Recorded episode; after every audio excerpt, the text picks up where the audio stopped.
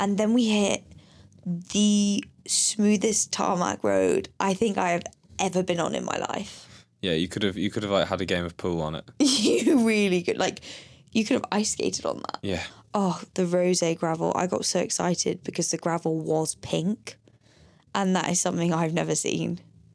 I've seen a lot of orange gravel, but this was rose gravel. And this is a really key detail I think we must not miss out is the chunky bricks that we had in our pockets. Good snacks, great snacks. There was like a fridge filled with basically slices is what they were called. It was it was kind of like tarmac, but chocolate flavored. Is probably the best way to describe it. It was that thick. I don't know why in my head I thought we were just hitting some coastal town that didn't have a beach. Um, so yeah, seeing the sea and like this beautiful sandy beach was just great. And um, listen to more stories. Stay tuned Tom? for more stories Tim? tomorrow. Stay tuned for more stories tomorrow. To hear more, as my good friend Liam Yates like to say, stories by us. More stories tomorrow. Okay, so I guess it's sort of sort of day three, but that's that's day two done, isn't it? We're sat in a pub in Amble, nowhere near as quiet as our last two evenings. So we've we've got ambient pub chatter underneath us. Um, yeah, gravel coast to coast. The final 120k. How was it, Maddy? Um, not as we expected. Not as expected, actually. I can't remember what we said on the recording yesterday, but I feel like we probably Said, Said- easy road. Uh, We've knocked the most of it. Looks like it's pretty much rode the whole of the next day. we were incorrect. With not I was incorrect. Yeah. That's and not we what were happened. very, very wrong. That is not what happened. So take us from. We packed up from our idyllic little camp spot. We had uh, kind of the wind sort of died just as the sun was rising, so we got absolutely eaten alive by midges. But we then pushed back. We got kind of climbed back over the the shore and through the forest and got back to the track. Take us from there. Like, yeah, what happened next, and how different was it to uh, to what we expected? So the first bit, we kind of altered the route we were going to do originally to include a little bit more gravel, and we stayed like we stayed on the track around Kielder Water for a bit more, which was really nice. Although it's so undulating, it's so much fun, but it's actually really taxing. It was really, really hilly because like it's like a really stabby hill up and then like a flowy little descent, but then you don't carry any of the speed up the other side with the panniers on. You're just constantly basically climbing. You do a little fun descent and then yeah, up again. And then we bumped into a military exercise. Yes. Um, there was a lot of soldiers running very quickly, looking very tired. looking very tired and very concerned. Um, and then we kept rolling, and then we thought we were going to be then hitting road and just sticking on the road for the rest of the time. But we went up an, a really pretty gravel road, and then we were basically on fire roads um, in some sort of forest near Kielder. Yeah, it was it was it was kind of the reverse of the Dirty Reiver route on the on the two hundred. It was and also yeah, so it was like very similar terrain to yesterday, kind of like wide open gravel, pine forest, like forestry commission forests, but like it was hilly. Yeah, there was some there was some definite climbing going on. Yeah. Significantly more than we expected or asked for. But actually having said that, kind of we got we got over the first like section which was a handful of climbs and descents. It was like very rolly. And descended into a town was it Bellingham? Yes, there was a town Bellingham, and we were like, maybe there's a cafe, and we saw a signpost, like a tourist signpost to the one cafe, The cafe. the cafe. So we had a lot of options, and um, we said yes, let's go. Um, and we had a nice breakfast, and again, we get our free miles before, so everything that we'd just done, all that climbing, that didn't count. So we got to have breakfast and restart. Yeah, for, for another forty k for free. I'm I'm not sure. I, I, I actually think I disagree with you on this theory. They were not free miles, but I will let you have it. So we, we reset the clock back at zero, started our ride. It was actually really cold this morning as well. It's forecast to be like blue skies and sunny, But I was sat like shivering, shivering into my one pound twenty instant coffee outside this cafe. It was only one pound twenty, which was quite impressive. Um, and then actually we kind of hit more of the road section than we expected. Um, it was kind of like a road climb for quite a while. And what we noticed as well is even though it felt like we spent way more time on gravel than road, it's actually distance wise there was some really long road sections. It's just they go so much quicker.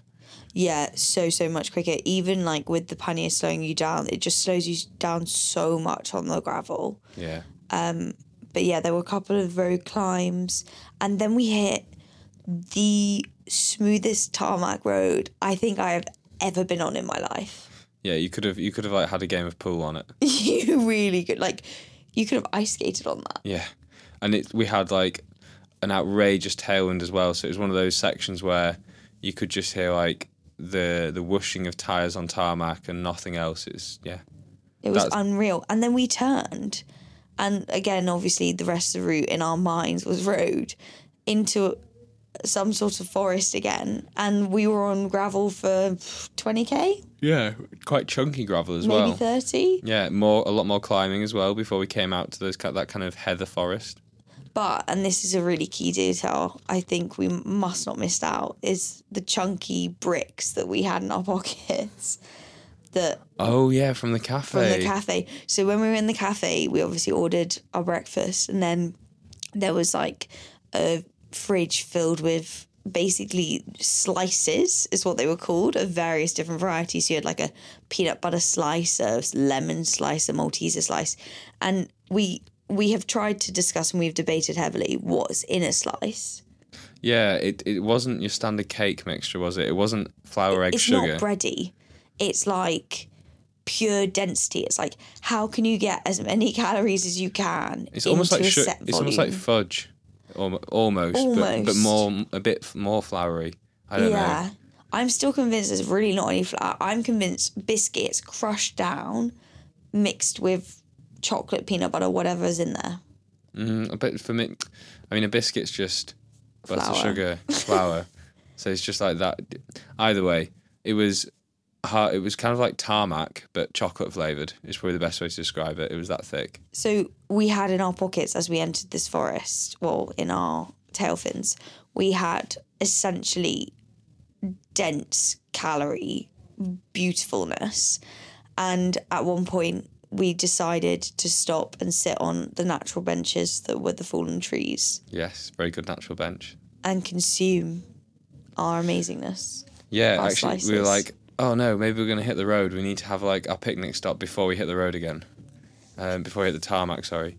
Um, yeah, and then actually, and then there was only one, one or two more big climbs before we kind of hit the the peak of the peak of the day, wasn't there? Which was where, yeah, we kind of just kind of crested this hill, and then view opened out, purple heather everywhere, some rose gravel.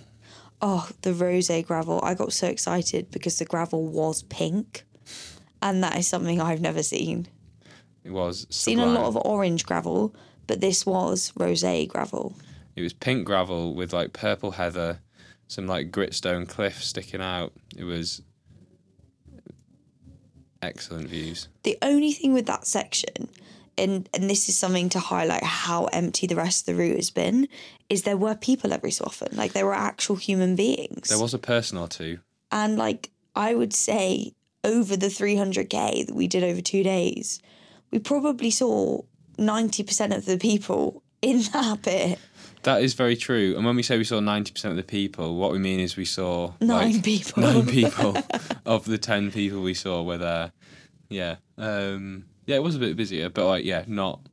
It was everyone just. It was the Sunday walkers out, wasn't it? It was still very very quiet.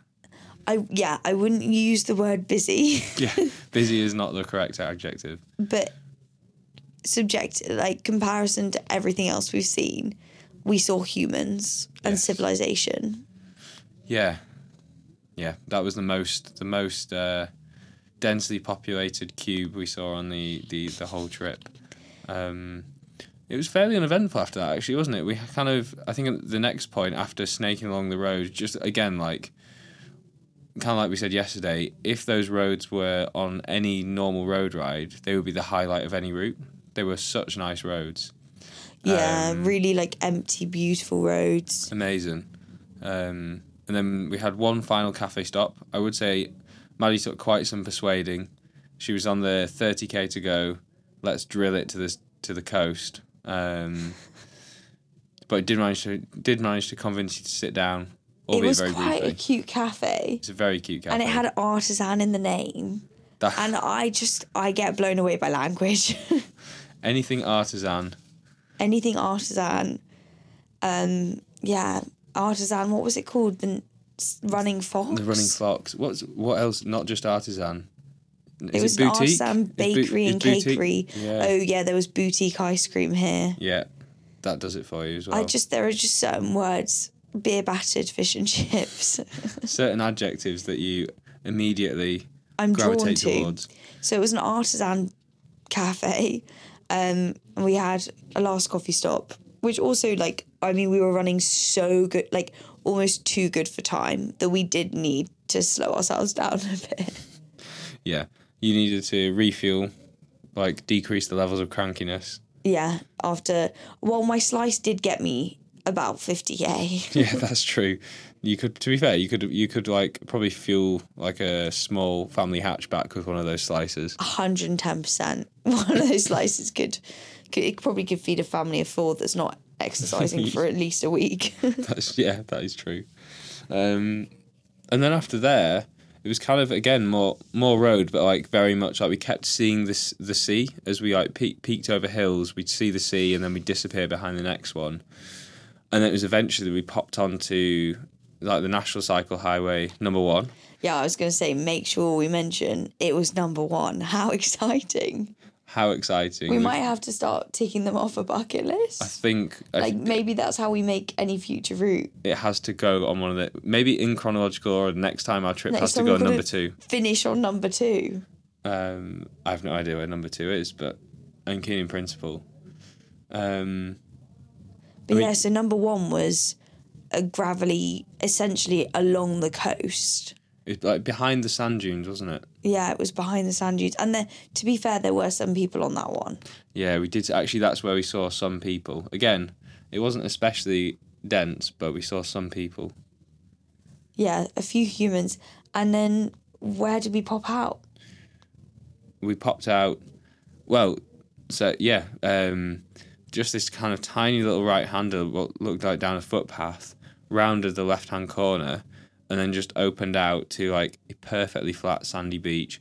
It's actually very similar to a lot of the beaches in northeast England, but like pristine white sand and just the sea gently lapping up against the North Sea gently lapping up against the shore, and it was like such a huge expanse, like stretched pre- pretty much as far as you could see in both directions.